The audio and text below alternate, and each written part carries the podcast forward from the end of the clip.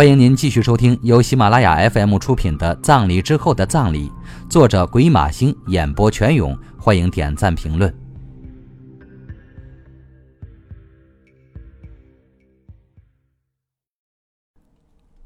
第十一集，五年来我一直在找你。像往常一样，乔娜在档案室挨到八点才磨磨蹭蹭回家。本来姨父姨妈在家。他肯定得早点回去跟他们共进晚餐，可今天两位老人凑巧去会老朋友了，而莫兰跟高静肯定又不知在什么地方约会，所以回去他也是一个人。这样一想，不如在办公室的电脑上打会儿游戏。最近这段时间他没事经常玩这个，他自己也没想到有一天自己会迷上以前向来嗤之以鼻的东西，也许是太无聊了吧。他想，我整天生活在垃圾堆里，连喘气他妈的都带着罪犯的臭气，真受够了。但要他放弃这份工作，他也不愿意。不知道哪里还能找到比犯罪档案更有趣的档案了。今天下午六点多，分局凶杀科的文员小赵将他要的资料通过传真偷偷发给了他。小赵是乔娜的同学兼好友，两人的共同点是都嫁给了一个警察。并都成了寡妇，只不过小赵最近找了个转业军人，两人正准备结婚。发完传真后，小赵在电话里轻声叮嘱乔娜一定要注意保密，千万不能让别人知道，因为郑兵是分局的霸王花，如果让他知道，他的饭碗恐怕就没了。我可是冒着生命危险帮你干的，你可不能害我。你放心。我办事像保鲜袋一样密封，乔娜满口答应，心想：只要你小赵关好你自己那张嘴就行了，我这边根本不可能有别人知道。为什么呢？因为我职位低微，没人会注意我，而且收传真的时候，他身边一个人也没有，只除了那个死猪郑恒松跟另一个人从他身边走过，就再没有别人了。但那头死猪当时正忙着说话，根本就没注意到他。所以应该万无一失。他自己又安慰了自己一番，才收拾东西去吃晚饭。他拐过街角，穿过熟悉的一排饮食店，准备找家小店进去吃一顿。走了一圈后，他挑中了街最后那家桂林米粉店。上次吃桂林米粉就是在今天中午，一天中两次跨入同一家店，也不知道这算不算生活单调。喂。来一碗猪舌米粉，再加个荷包蛋。他粗声对店伙计吩咐了一声，便坐到店铺的一角。今天这时间，店里是最空的，现在只有他一个客人。他放心地拉开包拉链，从里面拿出那几张传真件，看起来就当饭前解闷吧，总比报纸好看。他想，可他刚看完第一张，手上的资料就哗的一声被一只看不见的手抢走了。他浑身一惊，抬头一看，竟然是郑恒松。他刚想骂人，就忍住了。他知道，在这种时候开骂实在太不明智了。人家现在是握有他把柄的正副局长。郑恒松在他面前坐下，表情严肃的一一翻看那叠资料。乔娜的心不断往下沉，心想：这下完了，完了，完了。这死猪一定会把这事告诉他那霸王花妹妹，那小赵的命运可就凶多吉少啊！哎，对不住你了，小赵。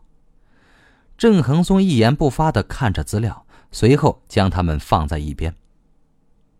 你想怎么样？乔娜冷冷问道。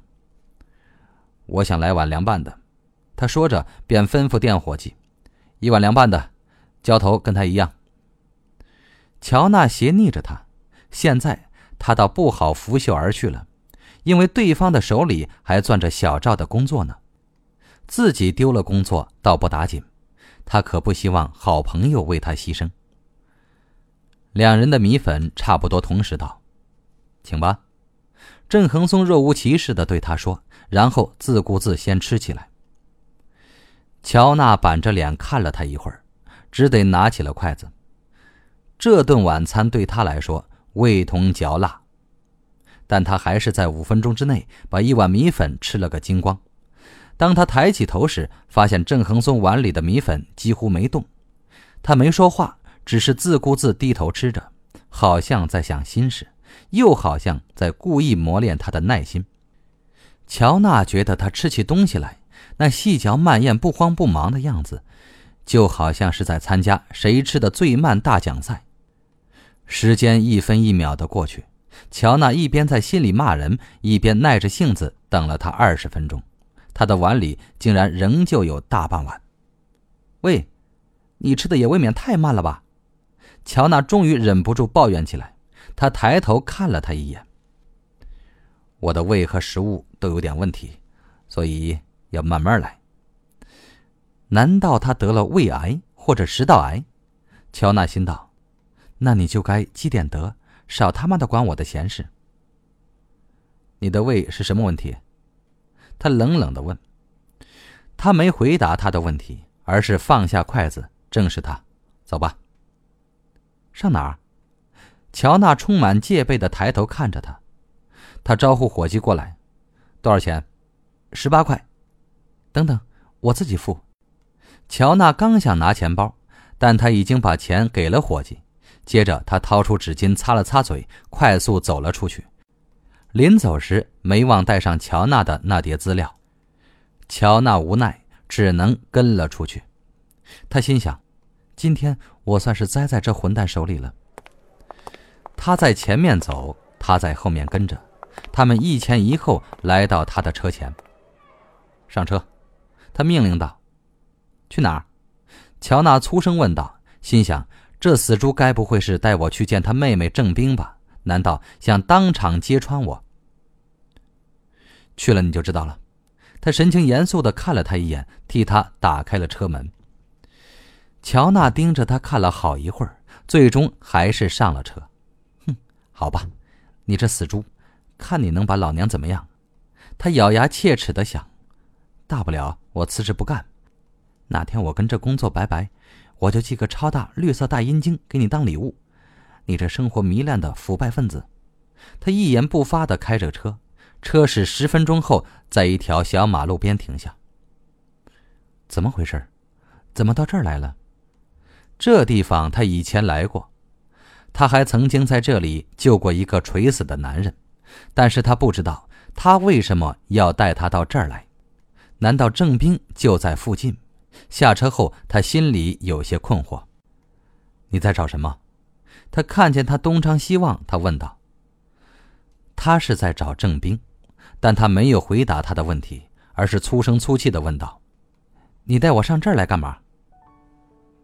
五年前，你在这条小路上救过我。”他凝视着他，静静的说：“什么？”这句话让乔娜吓了一跳，他禁不住上下打量他。你打跑了两个人，帮我包扎了伤口。还吃了苹果，他目不转睛的盯着他看。妈的，难道他就是那天晚上的那个小混混？后来还爬过来躺在我腿上，被我骂死性不改，临死还想占便宜的那个混小子？乔娜禁不住再次上下打量他。不会吧，那小子看上去好像要年轻点而且也不太像。当然，那是五年前的事了。而且他也没有看清他的长相。你那天对我说，你老公刚死不久。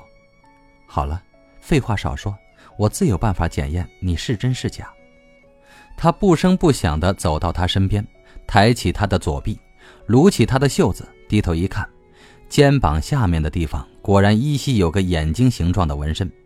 当年给他包扎伤口的时候，他对这个纹身印象特别深。当时他还问他：“人家都是纹龙纹凤的，为什么你要纹个眼睛？难道纹这个眼睛，心里就装了 X 光？屁！被骗还不是照样被骗？他当时就是因为这个纹身才开始教育他的。他没想到，原来这个人竟然是郑恒松，太他妈的意外了！你？他放下他的手臂，指着他，忽然哈哈大笑起来。你你真的是那家伙？是我。他静静的看着他。现在恢复的不错嘛？他肆无忌惮地拎起他的手臂，笑嘻嘻地左看右看，又放下。这个新发现让他暂时忘记了这个人现在的身份。他关切地问道：“后来，你的下巴怎么样了？”“还好，只是骨折，恢复的不赖呀。”哈哈。他端详着他的下巴。“你的胃不好跟那次的事情有关系吗？”“切了一部分，保留了一部分。”“那腿呢？”“没问题了。”他看着他，过了一会儿才说：“谢谢你。”哈不用不用，乔娜觉得这事可真离奇。她拍拍他的胳膊，像我老公说的，助人为乐嘛。他没想到，话音刚落，他忽然将他抱入怀中。妈的，你这小子还真热情！他爽快地给了他一个拥抱，心想这小子还挺有良心的，看来小赵的工作有希望了。郑恒松拥抱着他，许久都不说话。好了好了。抱一下就可以了。乔娜笑着拍拍他的背，心里觉得很开心，还有种突然碰到老朋友的兴奋。更何况这位老朋友还是局长呢。他在心里琢磨，是不是要拉着他重新去吃顿饭，一边怀旧，一边顺便提提小赵的事。他放开他，站在离他很近的地方，眯着眼睛看他。这倒没让乔娜觉得有什么不自在。他认为他很可能是在那次事件中被打伤了眼睛，或者他本身就是个近视眼，总之是眼神不好。但又想把恩人的脸看看清楚，所以才站这么近。这样也好，把我的脸记清楚，就好报恩了。他心里美滋滋地想着，脑海里全是自己即将在电话里跟小赵说的话：“妈的，你的工作真是九死一生，还好我当年救过他。”他正在一个人瞎想，却听到他在那里说：“乔，我找了你五年，现在终于找到了，很高兴。你还像过去一样吸引人。”他注视着他，眼神温柔而专注，同时他把手放在他肩上，吸吸吸引人。他一惊：“怎么？怎么这句话听上去有点那个？”他抬头仰视他的目光，想分辨他说这话究竟是什么意思，却突然发现他的目光好像也有点儿怎么说呢？好像汤圆似的，圆乎乎、滑溜溜的，馅儿都包在里面。但你不吃，只看一眼，也知道那里面是甜的。妈的，干嘛用这种甜腻腻、黏糊糊的眼神看我，叫人浑身不舒服？他推开搭在他肩上的那只手，退后了一步。你为什么要找我？我想你。这句话更不对头了。你对我的恩，我一直记着。他上前一步，再度站到他跟前。他再退了一步，心里七上八下的，不知道他究竟想干什么。他越来越觉得，这个人靠得那么近，是另有企图。这距离也太近了，他都能听到他的呼吸。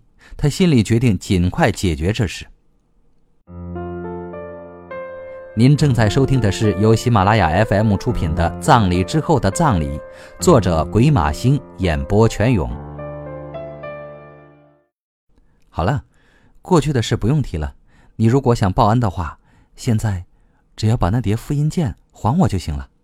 他假装若无其事的笑了笑。他注视着他。这个，他挠挠那个曾经骨折过的下巴，好像拿不定主意。不过乔娜看出，他是在故意卖关子。怎么样？这很难办。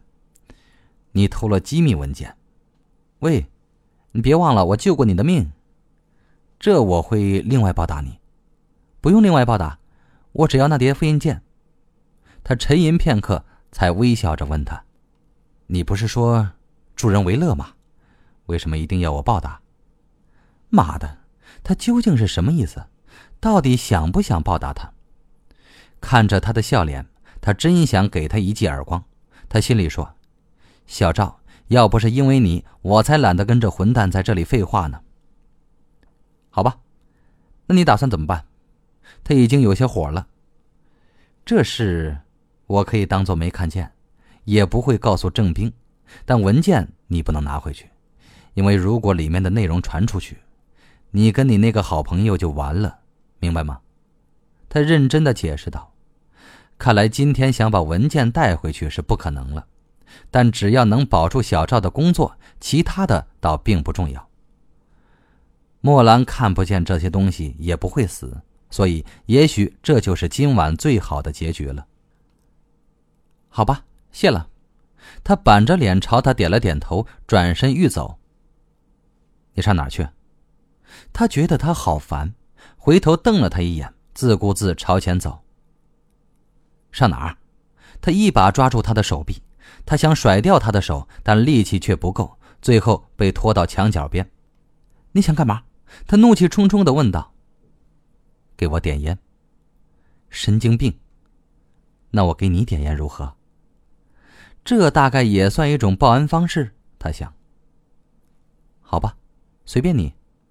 他掏出烟盒，他从里面抽出一支来，插在嘴里。然后等着他给自己点烟，但他却看见，他从烟盒里又拿了一支放入自己嘴里，快速点着了。可能是为了避免烟雾喷在他脸上，他别过头去吞云吐雾起来。怎么没给恩人点烟？他叼着香烟上下摆动，提醒道。他转过头，一只手搭在他肩上。后来，他觉得当时他这个举动明显是想将他固定在原地。实际上，他的力量很大，他也的确被固定在了原地。然后，他眼看着他用嘴里的那支烟点着了他嘴上的那支烟。当他看见两支烟对接着闪动出火苗和一股烟雾时，他的心忽然猛烈地跳动起来。他用手擎住自己的那根香烟，快速扫了一眼面前的男人。你想干什么？他嘴里咬着香烟，一只手撑在他旁边的墙上，笑着说：“我想死你了，乔。”他看了他一会儿，将香烟扔在地上，一脚踩灭。“我要回家了。”他冷冷地说。他站在他跟前，挡住了他的去路，并用双手抓住了他的双臂。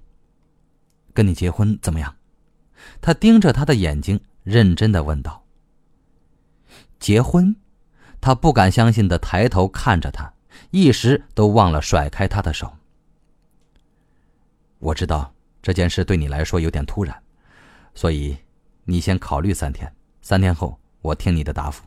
他表情严肃的说：“你的脑子是不是有毛病？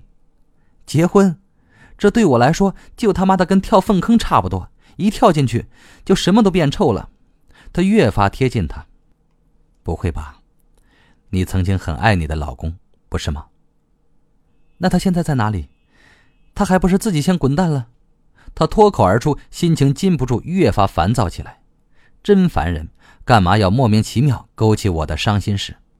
他真想推开他，但他像座山似的靠在他身上，脸对着他的脸。他企图抬起腿攻击他，但他的腿已经很有先见之明的压住了他的腿。妈的！你想干嘛？想强奸我吗？他朝他大吼。他凑近他的脸，盯着他的眼睛说：“你说话太粗鲁了，该刷牙了。”什么乱七八糟的！还没等他反应过来，他的嘴唇已经贴了过来。他万万没想到他会突然吻他，而且他好像一边是在用全身力气控制住他的四肢，不让他挣扎。另一边却又是热情似火的深吻他，真不知道他是怎么做到一心两用的。虽然因为被突然袭击，他感到又惊又怒，但他不得不承认，他在这方面非常有技巧，而且很擅长勾引人。有好几次，他都想用牙齿咬碎他的舌头，但不知为什么几次都没干成，反而。他自己的心却像个不倒翁似的乱摇起来。最后，他终于推开了他。你，你真是……他说不出话来，只是瞪着他。只要你以后再说粗话，我就亲你。他冷冷的说着，不分场合。他说完，朝他扬了扬眉毛：“去你妈的！”他气得大叫，但话一出口，立刻就反悔了，因为他的脸马上又凑了上来。但这次他凑到他跟前的时候，只是轻轻啄了他一下，便让开了，并哈哈笑起来。他气得哑口无言。乔，尽快给我答复，别让我失望。他深情地摸了摸他的爆炸头，忽然又笑道：“你的头发真像鸡窝，如果我扔个烟头进去。”不知你要过几分钟后才发现着火了，居然笑话我的头发，这死猪！我现在就可以答复你，没门他奋力推开他，站直身体说道：“现在他要注意，今天不能再爆粗口了。现在我送你回家。”他说着，拉着他的手臂向车走去。我说：“没门你听到了没有？”他又说了一遍。听到了，以后卧室不装门，我们来个敞开式。我不会跟你上床，那就打地铺啊，在桌上、沙发上、地上，随便你，行了吧？妈，他刚想骂妈的，就立刻收口。他心里愤愤不平的想：妈的，我先回家，等我找过我的表妹后再来找你算账。我表妹永远有鬼点子。这时，他听到他身上。传来一阵手机铃声。莫兰只比乔娜先到家一步，她今天心情有些不好，原因很简单，他在高静家遇见了他最不想碰到的人——高杰。今天晚上本来一切都很美好，他为高静做了他炒了好多天想吃的韭菜摊蛋饼，还炖了一锅浓浓的骨头黄豆汤。两人正乐滋滋的，一边就着抹了辣酱的蛋饼，喝着浓浓的汤，一边商量着晚饭后的活动。房门却突然开了，高杰大摇大摆的走了进来，手里还拉着一个崭新的 LV 行李箱。更要命的是，高杰进来时，高静坐在他身上，正亲亲热热的伏在他耳边，轻声叫他“小妈妈”。他正在享受她的柔情，却不料被硬生生的打断了。他觉得真扫兴，而高静更是被妹妹的突然闯入搞得措手不及。你怎么会来？高静吃惊的站起身问道：“，永生出差了，我一个人在家里害怕，我想回来住几天。”高杰假装没看见两人的浓情蜜意，用很平常的口吻说道，同时又回头看了一眼莫兰：“姐姐。”最近好吗？他微笑的问莫兰，好像他们是多年的好朋友。还不错，莫兰微笑着回答。莫兰真佩服高杰，在做了对不起别人的时候，居然还能一直在对方面前保持高姿态出现，而且对方还不能把他怎么样，因为所谓伸手不打笑面人，人家一直对你笑眯眯的，你即使心里有怨气，还真的当面说不出口。再说。人家现在还是个孕妇，那就更碰不得了。当然，他这样闯回来，他哥哥刚刚跟他约定的断交盟约也就自然作废了。哥，我还没有吃过饭呢。高杰优雅的在餐桌前坐了下来。高静看了一眼莫兰，仿佛在征求他的意见。我们也才开始，要不你一起吃吧？莫兰只得说。高静马上转身去给妹妹拿来了一副碗筷。讨厌，每次回来都让哥哥伺候她，从上大学起就这样。莫兰以前对这点就非常看不惯，后来知道他的痛苦往事后，就怀疑高杰仗着哥哥对自己有歉疚心理，故意这么做的。他只要甜甜的叫几声哥，他哥哥就会为他做一切事。他心安理得的认为这都是理所当然的。每次想到这些，莫兰就觉得心里非常难过，也越发觉得高静可怜。这顿晚饭，莫兰吃的很不是滋味儿因为高杰一直在跟高静谈自己怀孕的感受、孩子的状况，以及上次梁永胜带她去香港玩时他的疯狂购物经历。可是他逛了好几天，好像也没给哥哥买回什么礼物来，只因为他打了个电话问高静。高静说什么都不需要，结果他就真的什么都没买。虽然这些小事高静一点都不计较，但莫兰还是觉得心里很不舒服。更让莫兰感到生气的是，在吃晚饭的时候，高杰居然三次做出了要呕吐的模样。虽然他明知道这可能是妊娠反应，但这也未免太夸张了吧？一会儿要吐，一会儿又要吐，感觉好像是我做的晚餐有多恶心似的。莫兰恼火地想：怀个孩子就这么了不起吗？更可恶的是，他这么一恶心，就把高静搞得手忙脚乱。一会儿替他拿毛巾，一会儿又替他拍背，一会儿又给他倒水，看着就生气。你不必送我，你还是回去照顾你妹妹吧。他送她下楼时，他冷冷地说：“你是不是生气了？”“对，我是很不高兴。但是我要是这么说，你又会觉得我小心眼了。不是说了不必送了吗？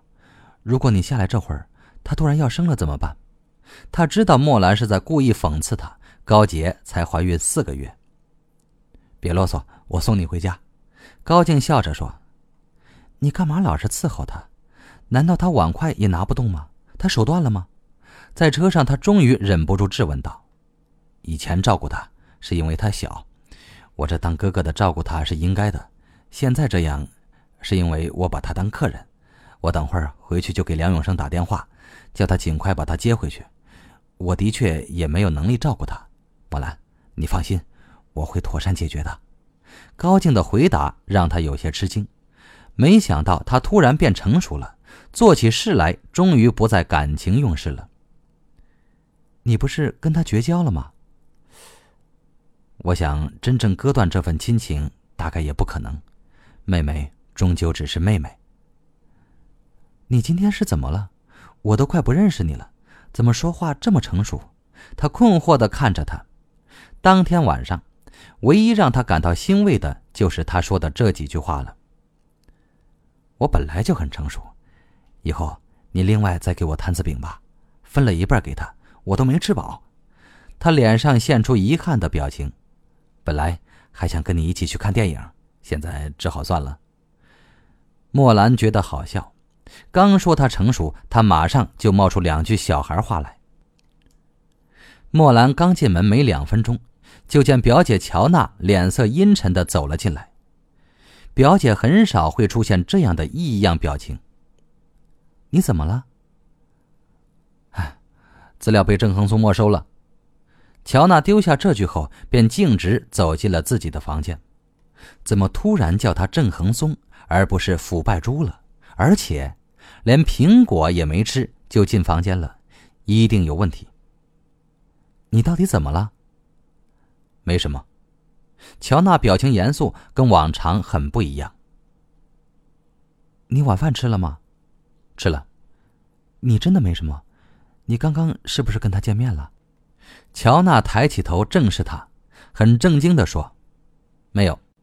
你刚刚还说资料被他没收了。那是在警察局里，我刚刚去外面逛了逛，现在累了，你快点出去。”乔娜皱着眉头，一脸的不耐烦。是有人死了吗？看着表姐的脸色，莫兰小心翼翼的猜测道：“妈的，谁死了？看你这脸色，谁都会这么想。快出去，我要睡觉了。”乔娜瞪了他一眼，把他推了出去。莫兰可以肯定，当天晚上，表姐乔娜身上一定发生了什么重大的事。但是他知道，如果表姐不想说。别人休想从他嘴里听到真相，因为表姐固执起来比石头还硬。